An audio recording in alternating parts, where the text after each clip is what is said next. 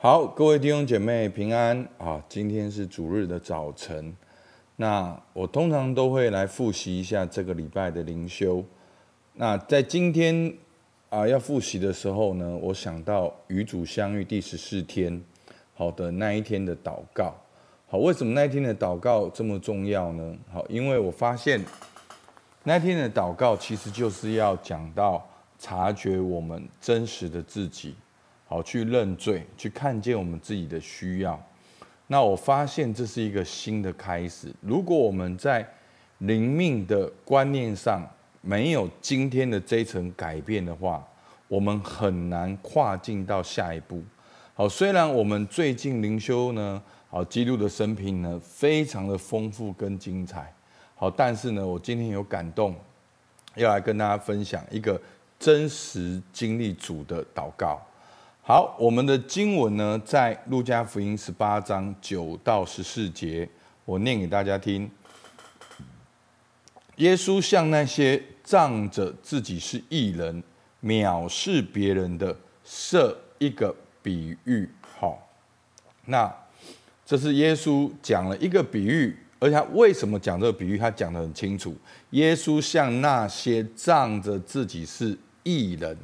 好，所以有些人他们是觉得自己是义人呢。好，就是在新约里面的法利赛人跟文士。所以耶稣呢设了一个比喻。好，第十节说有两个人上殿里去祷告，一个是法利赛人，一个是税吏。法利赛人站着说：“好，法利赛人站着自言自语的祷告说：神啊，我感谢你。好，非常的属灵，对不对？”然后面说什么？我不向别人勒索、不义、奸淫，也不像这个税吏。我一个礼拜禁食两次，凡我所得的都捐上十分之一。哇，属不属灵？啊做得很属灵。好，那可是他的祷告里面呢，虽然前面说神啊，我感谢你，可是他感谢的是什么？他感谢的是我。我很好，我做得很好，我了不起。他的祷告的中心是我。好，那另外一种人的祷告呢？我们来看十三节。那税吏远远站着，连举目望天也不敢，只捶着胸说：“神啊，开恩可怜我这个罪人。”好。所以呢，这两个祷告到底谁遇见神？到底谁是真的经历主的祷告？这值得我们今天的深思。所以弟兄姐妹，如果你还站在法利赛人的祷告上，你在灵修在祷告，还是没有办法经历主。所以，我们今天要学习看这段经文。好，我们先看最后一段经节十四节。耶稣说什么？这是耶稣的结论。耶稣说：“我告诉你们，这人回家去，比那人倒算为义了。”好，这人是谁？是税吏，比那人，比法利赛人更算为义。为什么呢？因为凡自高的必降为卑，自卑的必升为高。好。那这是灵命一个很重要的关卡，很重要的分水岭。我们一直搞不懂这一点的时候，我们灵命其实是没有办法进步的。我们的属灵生命还是建立在自以为义的身上。所以耶稣在第九节就讲得很清楚：耶稣向那些仗着自己是艺人，所以这些人为什么觉得自己是艺人？因为他说：“我不像别人。”我一个礼拜做了怎么怎么，我所得的我做了什么什么什么，他的义是建立在自己的行为上面。但是为什么税吏更算为义呢？税吏说：“神啊，开恩可怜我这个罪人。”好，我们一个一个来看。第一个法利赛人的祷告。好，请注意哦，这个比喻是耶稣说的，所以这个比喻的每一个字句都很重要。好，第一个法利赛人祷告，耶稣说什么？是自言自语的祷告。他们不是在对神说，他们是在对自己说说。然后呢，他是说法利赛人怎么样站着自言自语的祷告。那在这边站着是跟税利做一个强烈的对比。税利是怎样？远远站着，举目望天也不敢，只垂着胸。这一些这个税吏是垂着胸，但是法利赛人是骄傲的站着，因为他觉得自己做的很好。好，然后他说，他对神说：“我感谢你，是因为我怎样怎样怎样。”在这边，法利想法利赛人讲了几次“我”。好，虽然第一个我是感谢神，可是他的感谢的内容是什么？我不向别人勒索，我一个礼拜进食两次，我所得的都捐上十分之一，所以这就是他的信仰。他的信仰就是我，我做的什么事情来支撑我是谁，来支撑我跟神的关系，这就是法利赛人。他的信仰是建立在我。我的表现，我的行为，弟兄姐妹，很抱歉，这样就叫做宗教。你可以祷告，你可以读经，你可以奉献，你可以来逐日崇拜。如果这些只是建立在你很棒的话，那这就是宗教。好，所以你的信仰现在是建立在什么之上？所以弟兄姐妹，这很重要。那税利的祷告是什么呢？他远远站着，连举目望天也不敢，然后呢，只捶着胸。重点，他捶着胸说了什么？这句话很重要。这句话呢，我们知道基督教有三个好属灵的哦区块，第一个是天主教，第二个是东正教，第三个才是我们根正教。那东正教呢，比较多是在俄罗斯那边，好，中亚那边，其实他们也算是正统的基督教。那在东正教里面有一个很重要的祷告，叫耶稣祷文，就是根据这句话，好，就是把这句话改写的更简单，主耶稣怜悯我，就这样，然后祷告一整天，那。牧师很年轻就学过这句祷告，但是我没有抓到这句祷告的精髓。今天我在二十一、二十二岁学过这个祷告，我到今天四十五六岁了，我才能够比较搞得清楚。在二十几岁的时候，我觉得这个为什么一天到晚要认罪？应该传福音啊，应该侍奉啊，为什么一天到晚这样祷告，感觉很没用？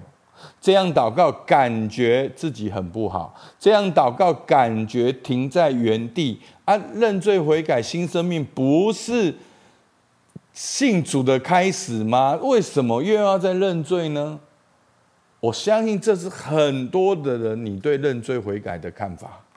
但弟兄姐妹，你要注意耶稣的结论：这人回家去，比那人倒算为义的。好，我们来看。其实这个祷告有三个很重要的重点。第一个，祷告的对象是神。他说：“神呐。”所以弟兄姐妹，你有没有发现法利赛人祷告？耶稣说什么？是自言自语的祷告。他的对象是自己，他觉得自己很好，他觉得自己做得很棒。所以，如果我们没有察觉，其实你祷告的对象可能是自己耶。你其实一直抓着自己的表现不放耶。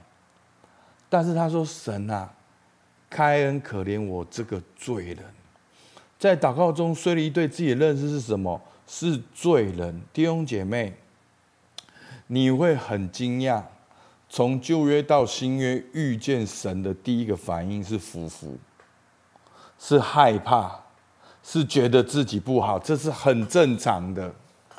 包括连亚伯拉罕，包括连摩西。包括雅各，包括圣经所有遇见神的人，那最有名的就是以赛亚。好，当乌西尔王崩的那一年，好，他在主的圣殿侍奉主，他遇见了主，他也是认罪，他是先知哦，他却认罪，他说：“我是嘴唇不洁，住在嘴唇不洁的民中。”所以，而你们知道吗？这一段经文是崇拜学里面几乎是最重要的一段经文。好，包括耶稣说要用心灵和诚实敬拜这两段经文，崇拜学必讲的两段经文。就是认罪。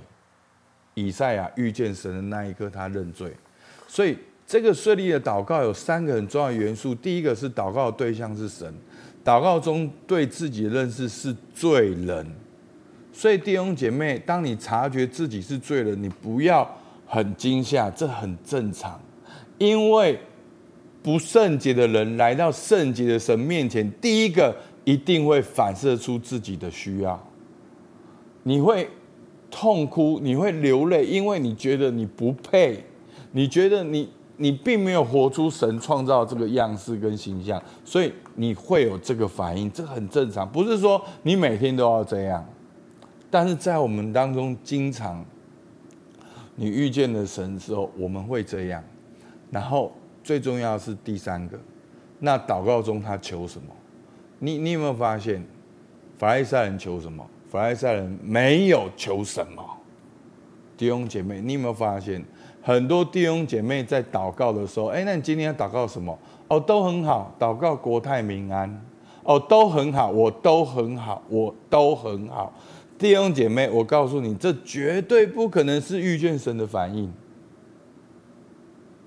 遇见神的反应是神啊，开恩可怜我这个罪人，他寻求神的恩典。好，所以耶稣的回应说什么？他说：“我告诉你们，这人回家去，比那人倒算为义的，因为凡自高的必降为卑，自卑的必升为高。”好，那为什么税吏倒算为义呢？